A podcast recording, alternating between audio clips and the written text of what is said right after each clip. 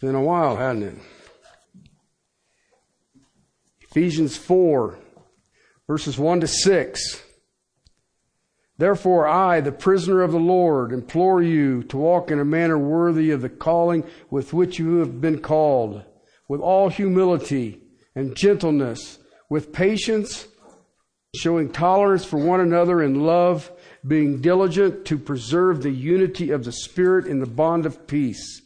There is one body and one Spirit, just as also you were called to one hope of your calling, one Lord, one faith, one baptism, one God and Father of all, who is over all and through all and in all. Father, teach us. Let the words that come today be yours. And Father, may our souls, may our conscience, may our hearts receive with eagerness and joy as we understand uh, what the Apostle Paul is pouring his heart out here in the will of the Most High God. To you, my King, my Lord, in Christ's name, amen. This is an amazing text, and I've spent some time reading on it. A lot of time when I was traveling this last three weeks. I've been in this book of Ephesians myself, personally reading it every day for almost four and a half years. The book just keeps getting kind of bigger and, and I, I just keep standing in awe. Many of you know my testimony, how I came to salvation. And uh, when I got saved, I was not raised in the church. I had no idea what I was supposed to do. I knew I needed to be baptized, so I found a guy to baptize me. After I got baptized, I said, well, what do I do now? And he said, well, read the Gospel of John. I said, wow, okay. And I thought, why does he want me to read something in the middle of a book? I mean, read the beginning or the end, but why he's, you know, kind of stuck in the middle. And what I learned was, is that the church at that time, and it's still a lot today, is worried about making converts. You know, how many people have you baptized? How many people have said a prayer? How many people have joined? W- whatever. Uh, and yet the Great Commission is to make disciples, to, to make learners, which means that you, you probably ought to read this thing and know what it says. Uh, you know, we were reading in Numbers today. We started in Genesis. We will eventually go through the whole entire Bible. Uh, and, you know, I know pastors right now who's never read the whole entire Bible. But one of the things that I've seen here in this text is that we've been through this, and I'll remind you this. The first three chapters is theology. Okay, theology is the study of God. All right, so we got to see three chapters of the mind of God. We got to see what He and the Godhead was doing before creation. And then what He did to fulfill the plans before creation. And now that you and I are living as children of God in Christ. And then you, you see that and you just sort of, wow. Okay, now that you know who you are in Christ, what are you supposed to do? And that's what we're dealing with in these first six verses. Uh, the lowly walk of a high position. We are children of God. I kind of look at it as the standard of the Christian life. It's funny. It seems like everybody knows what a Christian is supposed to do. Lost people know how you're supposed to act. Saved people think they know how you're supposed to act. And yet, very few of them ever really look at the Bible and say, okay, what does it say?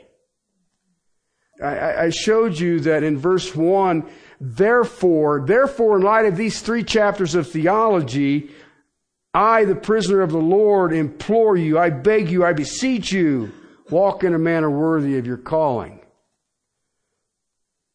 And um, when I kind of look through this, they're basics, but they are progressive.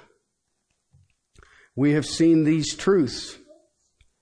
And the heart of the issue is not your action.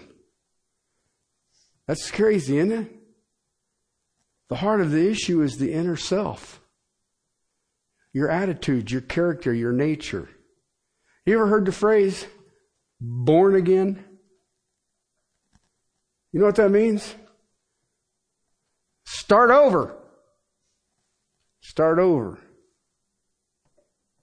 I heard uh, one writer say it is the heart attitude. I thought that was kind of cool. Then I was reading uh, John Calvin, and he said these would be inner graces. And I was like, yeah, because you know what? We are told in the book of Proverbs that out of the mouth speaks the, the heart. Okay. So what we're looking at, it basically, it should be the character of every believer. Christian life is not simply what we do. Okay. The issue is what we are. And I, I have to be honest with you. I struggle with what I see in Christendom. I see people who are busy, but I, their attitudes do not bring unbelievers anywhere near. When someone becomes a Christian, the normal thing to do is to tell them, well, first you need to read your Bible and start in the middle. that, that just doesn't make sense to me, but if, if you want to start in the Gospel of John, knock yourself out. I like Matthew better. So there. Well, if you're going to read your Bible, then, then you really need to pray. You need to pray. And of course, you better go to church. Go to church. You need to go to church. Get a star for perfect attendance or whatever you got to do, but go to church. And, and then, you know, you, you need to, every time you see somebody, you need to talk to them about Jesus. That sound familiar? You know what? As a brother in Christ, yeah, you need to read your Bible. That's, that's a good thing. And yeah, you need to pray. And you know what? You need to not forsake the assembly together, which is the habit of some. And, you know, there are times when you should talk to people about Christ. Okay? But I would say, in light of this text, that is one step removed from the real issue. The real issue, what I just gave you, read, pray, go, talk, all that's external. And Paul is telling us, now that you are a Christian and you know who you are in Christ, here's what I want you to do. I want you to deal with the inner man. Remember the prayer at the end of chapter 3? That you be strengthened with the might of the Holy Spirit. Where? In the inner man. In the inner man. And then the prayer that is in chapter 1, verse 17 and following open their eyes that they may understand this. Okay, until you do that, you can't begin to see the power of God. Now, you can be busy. You know, I was in construction when I got saved, and, you know, I, I said, Well, what do I do in the church? Well, what do you do? And I told him, and he says, We need it painted. Well, hallelujah, I'll paint it. And, you know, I, I thought I was on the road. Okay? It didn't work out that way.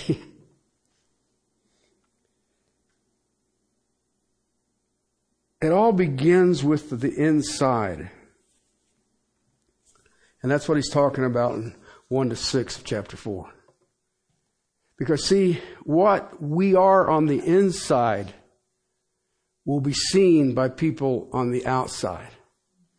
You know, I think about this, I, and I, ha- I don't like to be personal about it, but I know where I came from. I know who I was. Okay, I knew what I was capable of, I, and I was an, uh, an evil, evil man. I was, uh, I was your best friend if you were mine. I was your worst enemy if you weren't my friend. And people knew it. And I, I, it's so weird that all of that is gone. I'm not vindictive. I, I don't get angry. Uh, I used to have a very short fuse. I just, and, and I just sit there, there's times I just look at it and think, I can't believe this stuff. But then I start looking at this kind of stuff and it says, I understand my call is to walk worthy of this great, phenomenal theology that he has given us. And I walk worthy based on who I am, who we are in Christ Jesus. The characteristics of who we are they're characterized there in that just verse 2. It's what we are to be. And what we are to be, that's what we do, and that's how we walk worthy. I mean, the, the whole thing is summarized right there. Unity of the Spirit. Do these things. You, do you understand that the worthy walk is to be unified? It's that, that's that simple. I mean, and we said, what is the church for? To be unified. Why? Because when the church is unified, the lost people go, wow, man, look at that. But go look around at some churches today and tell me that's what you're seeing. Uh, you know, I've been around long enough to know, you know, I'll be celebrating 25 years here in a couple of weeks. I've been around long enough to know that unity is about as fragile a thing as I've ever seen. And I think a lot of it is because people don't know what this says. These inward graces, as Calvin would call them, they unify us. This inward attitude. By the way, if you look at that in humility and gentleness and patience and tolerance uh, for love for one another, do you understand something about those? Those ain't natural. That's not common to us. You know? The goal of all of this, have you ever had somebody says, I, I don't know what God's will is? Let me give you one. That you be united in love for one another. Okay? Remember John 17, I call that the Lord's Prayer because Jesus is praying. He says, Love as I have loved you. Because that's the essence of the church. That's what the church is. That we be one. And you know what? It makes my heart break right now when I see what I see. John 13 says, I want you to love one another. And this oneness, the world will know that you are my disciples. Okay, and that love of Christ is supernatural. That love of Christ will produce a supernatural unity. The whole idea of loving the unity of the church. And then when you do that, you understand that it's supernatural in origin. Think about it for a second. Tell me one human institution that is unified. Can you think of anything? No, I don't care where you work.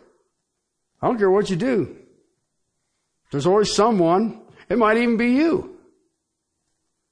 You've heard the phrase, the squeaky wheel gets the grease. That's unifying, isn't it? See what I mean? There's not a human institution where you can say this is absolutely unified.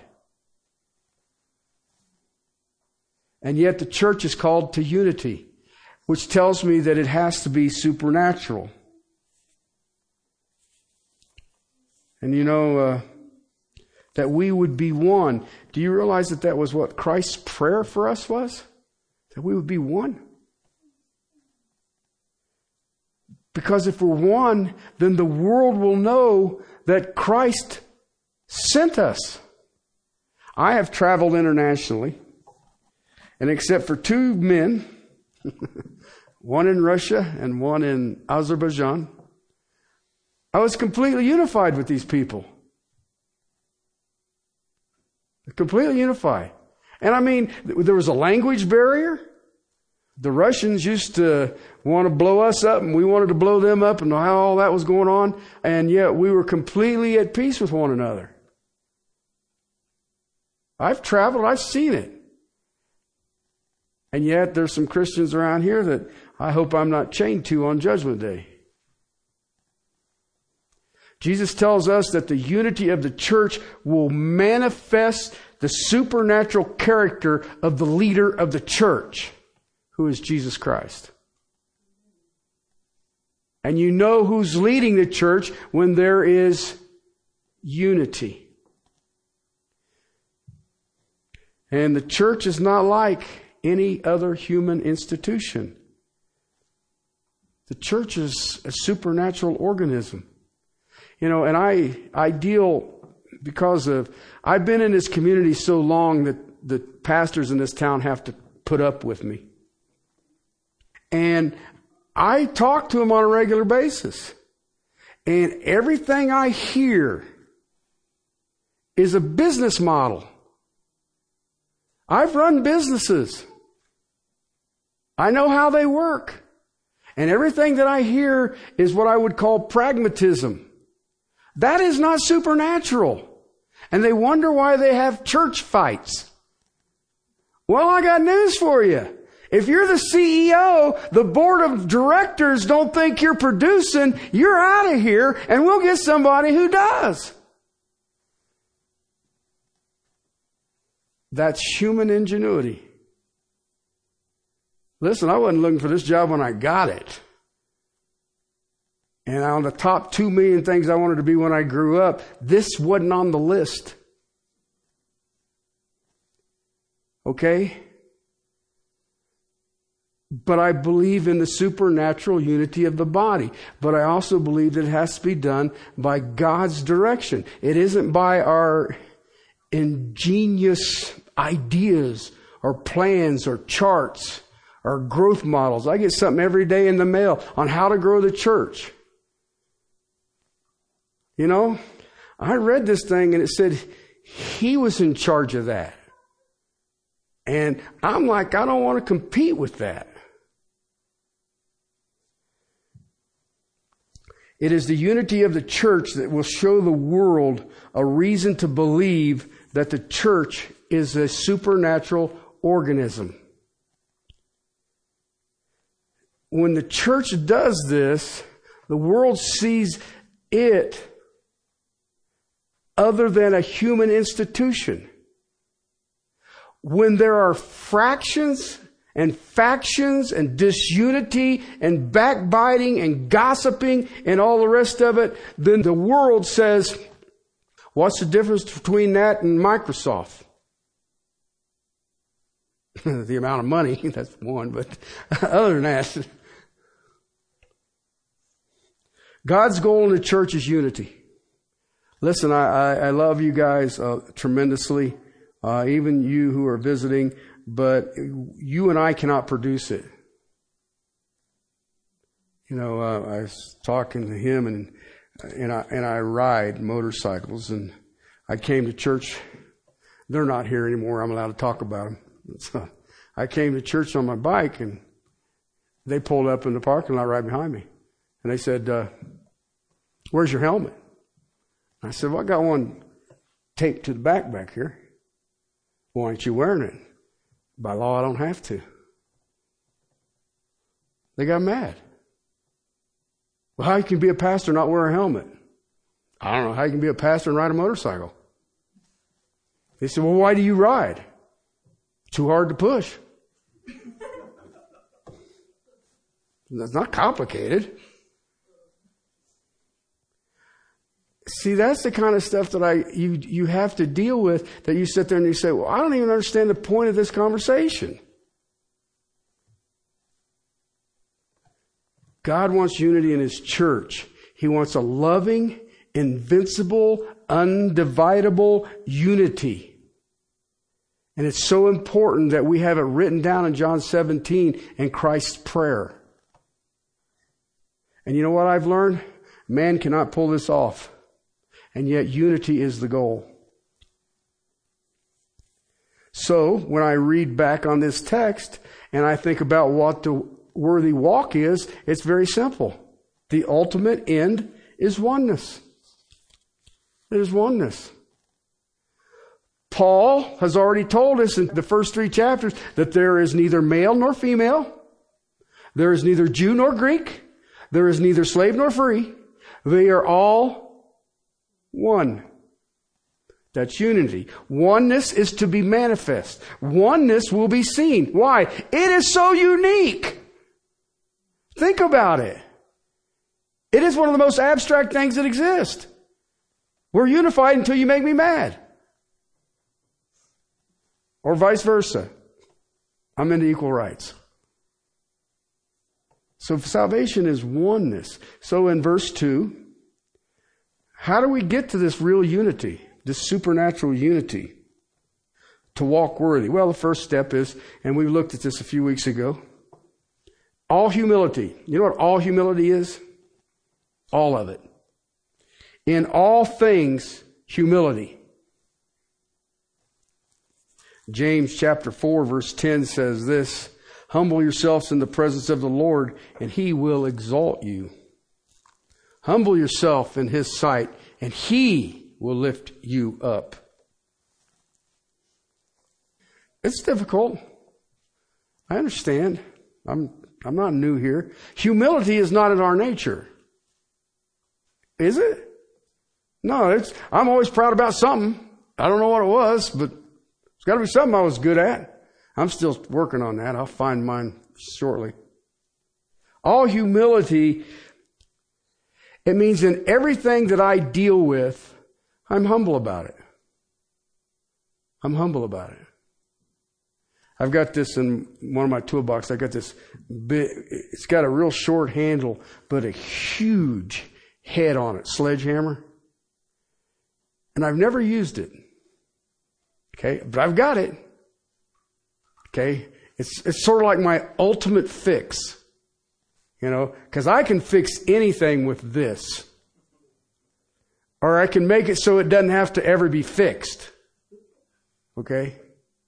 But it, it just sits in there, and I, no, I don't. I don't ever use it. You know, you open up the toolbox, and that, that one drawer, you open it up. There's this big old stinking hammer in here with a little bitty handle on it, so I won't hurt myself.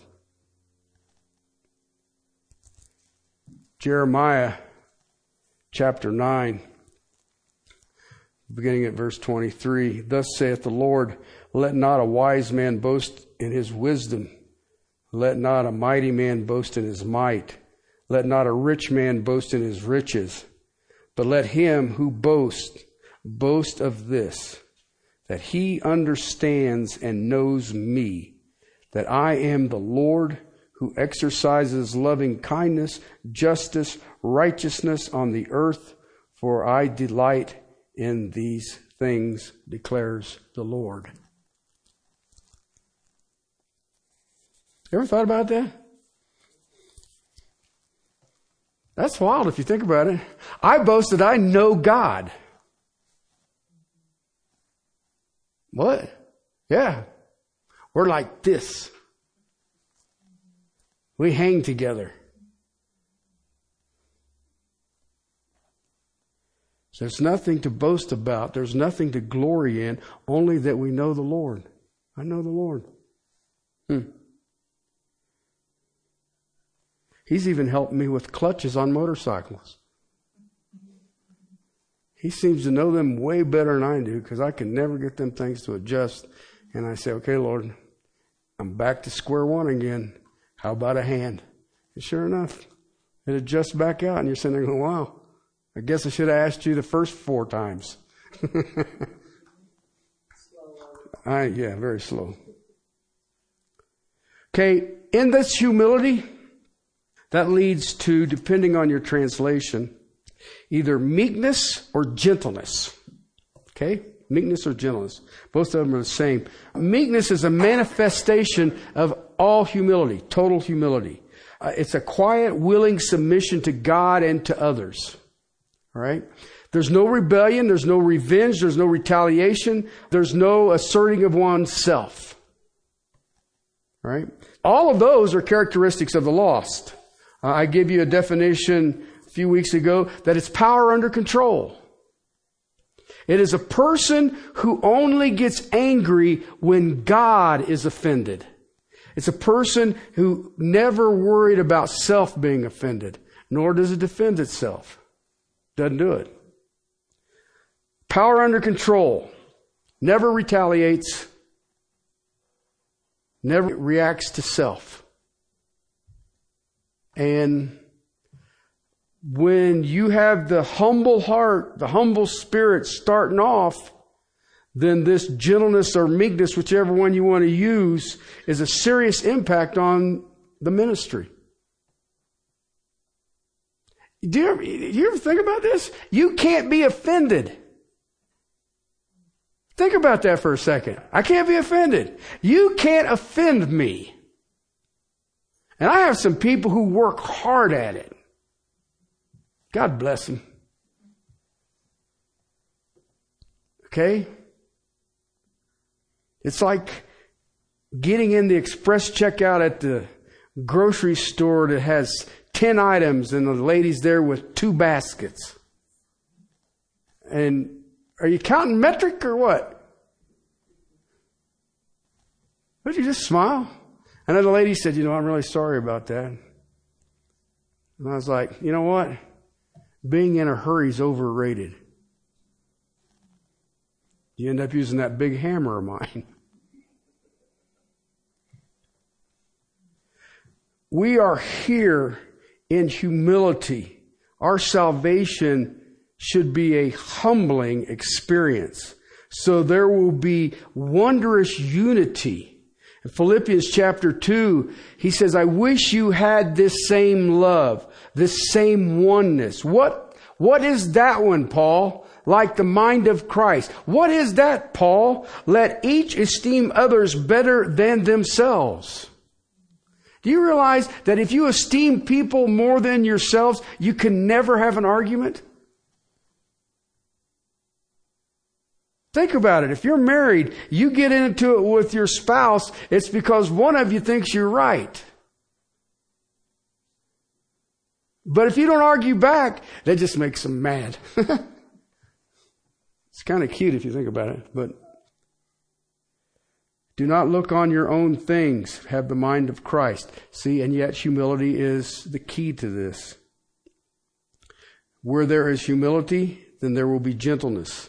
Where there is gentleness, there is no retaliation. There's nothing there to defend myself for. And let me tell you, but yet again, this is not a human characteristic.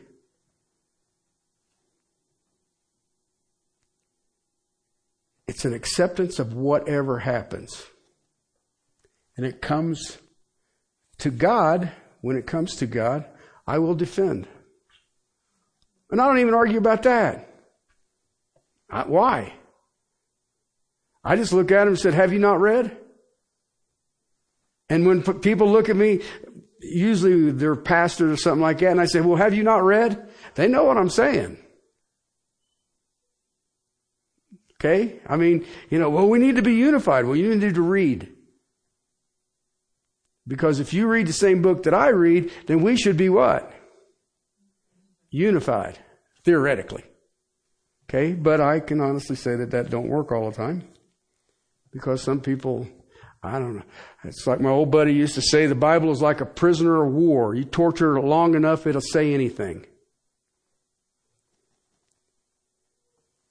Which brings me to what I want to get started on today, and then I'll finish it next week you take the humility and the meekness, and it can only lead to one thing. My translation here says patience. Patience. That's an interesting word. Some of your translations may say long suffering. I think long suffering is a better definition of this word, and I'll, you'll see why here in, in a few. Uh, it's macrothumia in the Greek, and it literally means long tempered. Okay? Don't have a short fused. All right? So the first attitude of this word is that, uh, that it never gives into a negative circumstances. It never gives into it. And it don't matter how bad the circumstance is. Doesn't matter how bad the situation is. It don't matter what's going on. I'm not going to give into it. I'm not going to let it change. Have you ever heard this phrase? That person gave me a bad attitude. No, they didn't. You let them. Okay? I don't let people give me a bad attitude. I ain't saying that people don't hurt my feelings. Right? But I ain't gonna let you have my attitude. Why? Because I consider others more important than myself. I mean, I was called a lot of bad, awful things before I got saved. Okay? And I didn't care. Okay? I've been called worse since I've been saved. Okay? But what I really realized is that, you know what? It don't matter. I don't care what you think about me.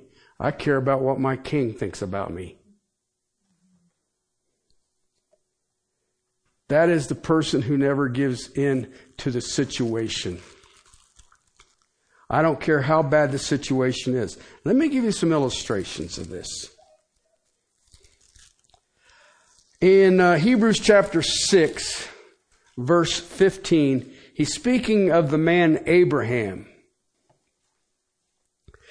God had made, in verse 13, God had made the promise to Abraham since he would swear to no one greater, and he swore by himself. He swore unto God, and God made a covenant with Abraham. Okay? Saying, I will surely bless you, and I will surely multiply you. Okay? Now, I don't know about you. God tells you that you're going to have kids that number as the sands of the sea, and you're pushing 90 and you and your precious bride ain't getting it done. Okay, and I'm going to have all these kids. But you know what was amazing about Abraham?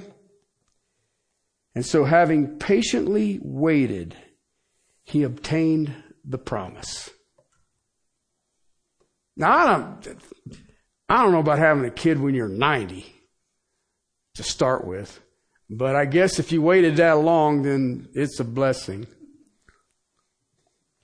That's one of those mixed blessings, right? he received the promise.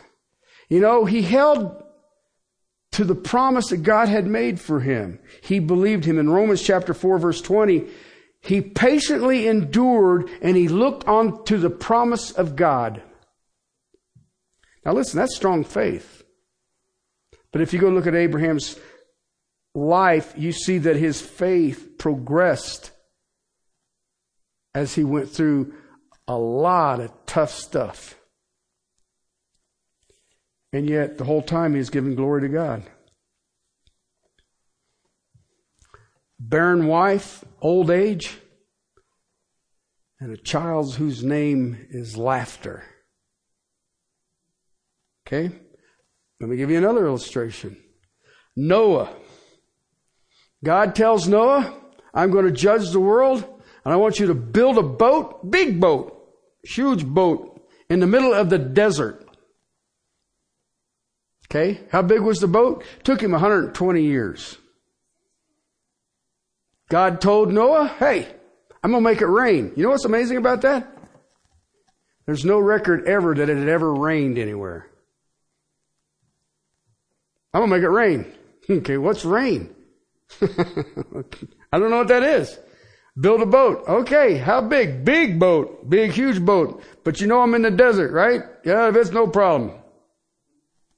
120 years. People mocked him for 120 years when he said judgment was coming. I wonder what they thought when the first raindrop hit him in the forehead. And then it continued for 40 days and 40 nights. How about Moses?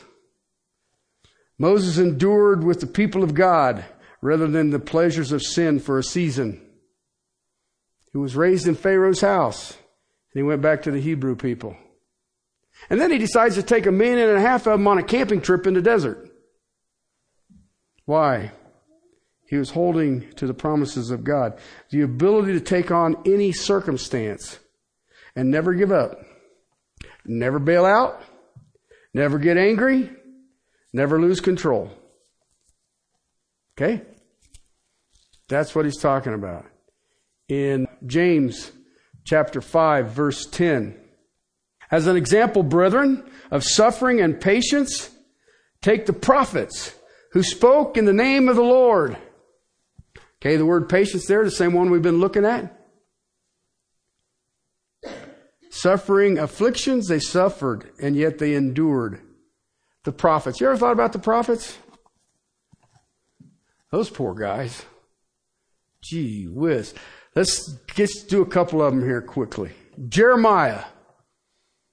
God confronts Jeremiah and he says, I want you to preach your entire life to the day you die. And I'm going to give you the message. Yes, Father. You got it, God. Lord, you name it. You got it. And then he gives him this, by the way. No one will ever listen to you, and no one will ever turn. And the nation will go greater and greater to evil, no matter what you say. I don't know about you, but I know what my response is. What's the point? how, how about I go sit on the beach and wait for the end?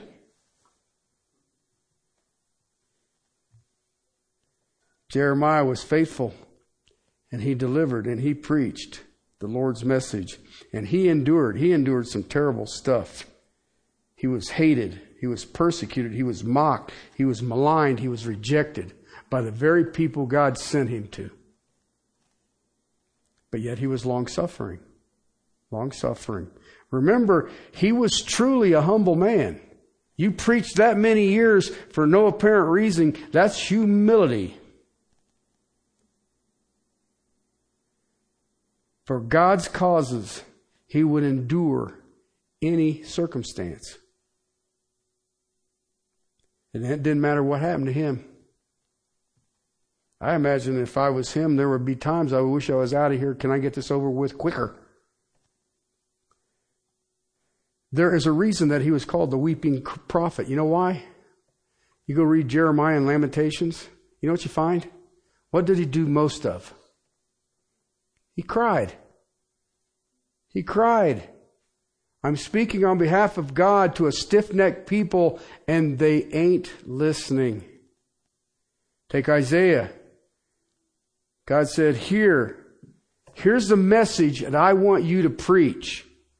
By the way, the nation will go deeper and deeper into sin of idolatry and will come under judgment by pagan Babylonians, even though you're preaching.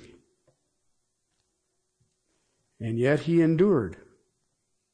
And he he did not win a bunch of friends. In Acts chapter 20, the Apostle Paul, he was a man without a people. The Jews hated him, and the Gentiles thought he was a nut. Acts chapter 20, beginning in verse 22. And now, behold, bound in the Spirit, I am on my way to Jerusalem, not knowing what will happen to me there, except that the Holy Spirit solemnly testifies to me in every city, saying that bonds and afflictions await me. But I do not consider my life of any account as dear to myself, so that I may finish the course and the ministry which I received from the Lord Jesus to testify solemnly of the gospel of grace of God. I am going to endure for the message that I have been sent for. Anything, even imprisonment and even death. Acts 21, he runs into a prophet named Agabus. He tells him what he's going to do. And Agabus takes his belt off, he wraps up his hands and binds them together and says, This is how you will go to Jerusalem. Verse 13 of 21. Then Paul answered, because when they had heard this in verse 12, the people that were in the room with him, when they had heard this, we as well as the local residents began begging him, Don't go up to Jerusalem. Verse 13, then Paul answers, What are you doing? weeping and breaking my heart? For I am ready not only to be bound, but even to die in Jerusalem for the name of the Lord Jesus. Even in negative circumstances. Okay, I want to close with a quote. I gave it to you a month or so ago. John Bunyan. John Bunyan was in the London Tower, the Tower of London, for preaching the gospel. And so every Sunday morning, what he did is he'd get up to the window of the tower and he'd begin preaching. And great masses would gather outside this prison to hear John preach. Queen of England came. She says he had a, a handicapped child. And he said, I will release you. So you can go help your daughter and your wife if you stop preaching. You know what he said? He who is lying down fears no fall. And he continued preaching. You know what happened was weird? Queen just up and died. And they released him. Next week, we'll look at the attitude that takes anything people can dish out. That ought to be encouraging, eh?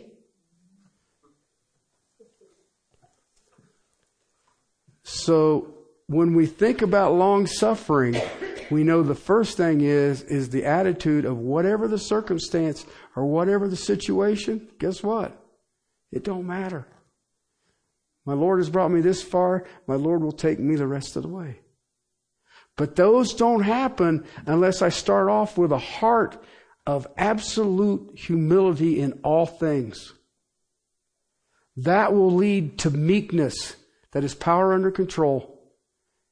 I don't have to defend myself. I don't have to retaliate. I don't have to get revenge. I don't have to get even. But I will defend the word of the Lord. And that will lead to long suffering, patience, right? Patience. We all want patience, right? I want patience. And I want it now. Right? I heard somebody said, well, you know, you need to pray for patience. I said, no, I don't. It comes. I don't ever have to ask for it. It just shows up. Why would I ask for patience? Okay? These are the characteristics of a Christian. And then all of a sudden it will be seen and people will know that you are supernatural. That's awesome. That's awesome. So, my challenge to you see the door right there? Or that one. You can go out either one. Walk worthy in all unity. Father, we come before you holding to your promises, holding to your pledge. Father, you have saved us. You have saved us to do exceedingly abundantly beyond what we could ever think or imagine. Uh, I have seen many, and yet I am still here. So that means I get to see more. Father, I pray that these precious souls get to see exceedingly abundantly what you do in your power in the inner man. And that, Father, we would walk humble in all things. Father, we would do it with the meekness of Jesus Christ, with long sufferings of the prophets. We thank you. We praise you. In Christ's name, amen.